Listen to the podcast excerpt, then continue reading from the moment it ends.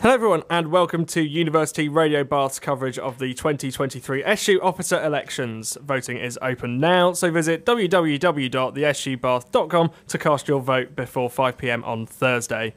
This week, we're interviewing all the candidates for all of the roles, and now we're joined in the studio by Zizis, who is running for the position of Education Officer. Hello, Zizis. Hello, how are you? Yeah, doing well. How about you? How's both of you? Good? I, I'm good, thank you. Surviving the interviews? Yeah, I've only been here for a short time, but I'm enjoying it. Okay. Are you surviving the campaigning?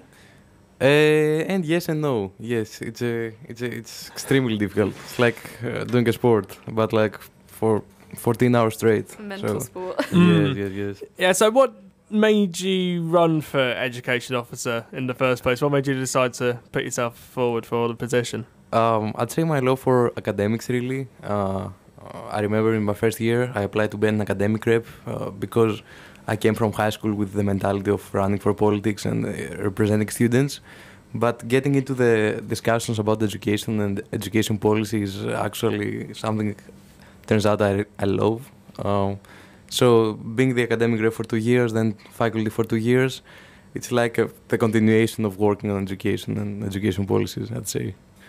Yeah, brilliant. Um, so in this interview, we're going to go into your manifesto a bit, and we'd quite like to go into a bit of detail on your manifesto. As a lot of points are a bit broad at the moment, so it's good for you to get the chance to Of course. explain what you do. So, um, investigative study spaces is something that you've got on one of your priorities. So, where do you think needs the most investment?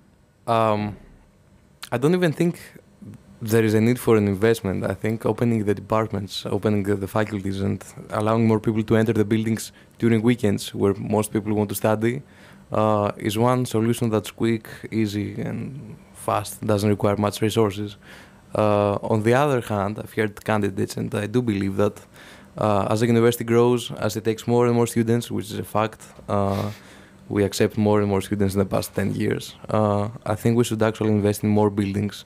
And in the 10 year building plan that goes on, uh, I'll be very happy to, you know, give my feedback uh, and work for study spaces, even below accommodation. So you have your accommodation, below you have your study space. Yeah, and in your education plans, you want to minimise the disruption if uh, the UCU plans to strike again, and it, it's likely that that could happen. So, how would you try and minimise the distru- disruption? A tricky one, probably the trickiest uh, thing I have in my manifesto, Yeah. uh, along with the reading week, the Universal Reading Week, which I'm sure we'll discuss later. um, I think discussing with uh, unions and uh, talking about disruption, I, I get totally the point that the whole disruption is there because that's the nature of strikes. Uh, but I think the continuous relationship that the SU has with the unions that's growing, uh, the support that we show as a students' union when the students want it, want to show support, uh, is actually the only way to get together and say, okay, you can you, you can prove your point, you you can do a strike, but let's let's not put uh, on assessment, for example, stuff that you haven't taught because you were on strikes, or let's give some sort of notice to students. And generally, I'd, I'd be very happy to sit down on the table with union representatives and at least work work on trying to uh, eventually minimize disruption in any way. Yeah, cool. Um, you said you'd like to push the idea of peer-assisted learning. So, what do you believe are the current faults with the personal tutor system, and how do you think that p- potentially peer-assisted, like peer-assisted learning, could potentially benefit students more? Uh, I will tell you. Uh, what did you say about the personal tutors? Uh, you said that there, there's currently like faults within. You believe yeah, yeah. So, uh, funny thing, uh, I don't know as a fact that both systems don't work as much as they should. For personal experience, none of these work. Uh, my personal tutor, I know him doesn't really help me, nor in my academic uh, process and progress, nor in my personal emotions and how do I feel mental health and stuff. The same thing for uh, PAL. Uh, I, used to do PAL like my first year with some uh, second years. It was terrible. It was especially COVID.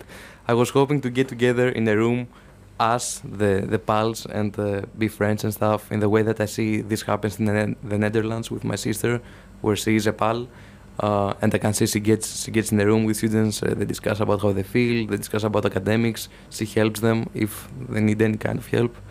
And I believe this is the kind of, of schemes we should be running at the university as well. Uh, looking at how other universities in Europe, for example, are running similar uh, things. But it's an undeniable fact. I think that they don't really work. During my campaign, I've been approached by many students telling me, "Yeah, you're totally right. They don't work," um, and it's a bit sad. But I, I, believe it's not that difficult to to change. Um, informing departments and then training the peer the, the, the peer mentors. Sorry, the personal tutors, and in the same way, the pals, the students were volunteers at the end of the day. Uh, I think that's that's the key to solving it, simple and quickly. Yeah, and moving on to the international students Yes. uh, part of your manifesto, Yes. um, you say that you want to improve the support and the process that uh, the university goes through to support students in their visa applications. And I mean, given that this is all an external process and like there's so much paperwork and it's all to do with the government and everything, and not necessarily the university, um, how does the university go about doing that? How do they add more support and make it a better process? Uh, I'd say better communication uh, prior to entering the country and while you're in the country. Uh, me as an international student, uh, haven't really struggled myself because I was the last one to enter with the pre-settlement scheme. But uh, I know a lot of international students, and we have 21% of international students on campus. Uh, they ha- I know it's difficult. I know it's a it's a country problem and bureaucracy. Uh, in the university, I think what we should do is guidance and communication and more support. There exists, uh, but I'd say make it more personalized um, for students, make it more uh, available for one-to-one conversations, um, cou- counseling, free counseling. I'm, I'm very happy to start these discussions about uh, visas and international students. Yeah, excellent. And uh, just one more from me. Uh, you've said that you want to collaborate more with universities uh, around the world and around the UK. Um, where do you think that this work is going to be most useful, and who's it going to be most useful for if we do collaborate more with other universities? I think for both undergrads and postgrads, uh, this specific point of my manifesto comes from uh, my visits to other European universities for summer schools or just unofficial visits, uh, and has to do with me getting very inspired by the way they work, their students' union work, and uh, and I believe that we have a lot of things to learn from collaborating with them. The undergrads, from going on Erasmus and exchanging ideas and participating in projects. For example, last year I was participating in a UK Singapore uh, hackathon, which I, I, was basically working with Singaporean students, which was an amazing experience. And on the same way for postgraduate taught and non-taught programs, uh, in the sense of uh, exchanging research, uh, working on research together, collaborating, and at the end of the day, this will have a benefit for science as well, apart from experience for the students.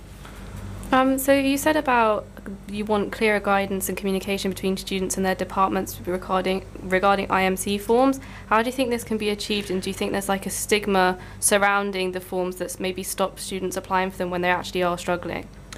Uh, I think there is. Uh, I think there is. Uh, the students have trouble identifying whether they're uh, eligible uh, to get an IMC, uh, even though there is clear guidance from the university. I think my whole manifesto point there is to work out quicker ways to get an IMC and without the need to write this report where very personal stuff need to be written. Uh, and I think it's clear to, to distinguish when IMCs is needed and when not. But um, I think it's I think it's important to make sure that a claim can be made easier by students, especially in the sense of a crisis, which yeah. Yeah. I think more communication again, even though there exists and the university has provided a clear, clear, more clear and clear because we've been working on IMCs for years at the Students' Union. Uh, but I'll, I'll work to make it more, more accessible for everyone. Yeah, excellent. Um, I think we might have time for one more question. So uh, Yes. let's talk about beyond Bath. So when students finish and they graduate, Yes. um, you want to make Bath graduates more employable. I'm pretty sure Bath are already at the top of the rankings for um, for graduate hire. So how do you improve something that's already clearly very effective? Uh, I'll tell you, one of the reasons I wrote this down, apart from employability being one of the biggest concerns of students, um, I think it's students not only becoming employees at the end of the day when they graduate, but becoming bosses of their own uh, businesses. And uh, I see how the enterprise lab at the university, which is a new initiative, has been gaining much more investment from the university in the past uh, few years. Uh, it's it's it's an we have the enterprise lab, which is basically a startup incubator for students to start their businesses and get mentoring and uh, go into talks. Uh, I think there should be more push for that, more push for independent success, and not only entering at the end of the day one uh, multinational company. Uh, bring more investors inside, hear the ideas of students, and generally, uh, my whole point is I see students in London, in LSE, UCL, uh, they have a tremendous uh, startup nation situation there. They have, uh, I remember they have over 400 startups or something there, there. And here we have like eight, nine people trying to do something. And I think uh, investment and looking at how to make our students the bosses and not the employees would also be something that we should look for. Yeah, brilliant. Well, thank you very much for joining us, Zizis, Thank you and taking the time. And a reminder once again to everyone that voting is now open and closes on Thursday at 5 pm. You can read information about all the candidates and also, more importantly, vote on the website at www.thesubath.com forward slash elections.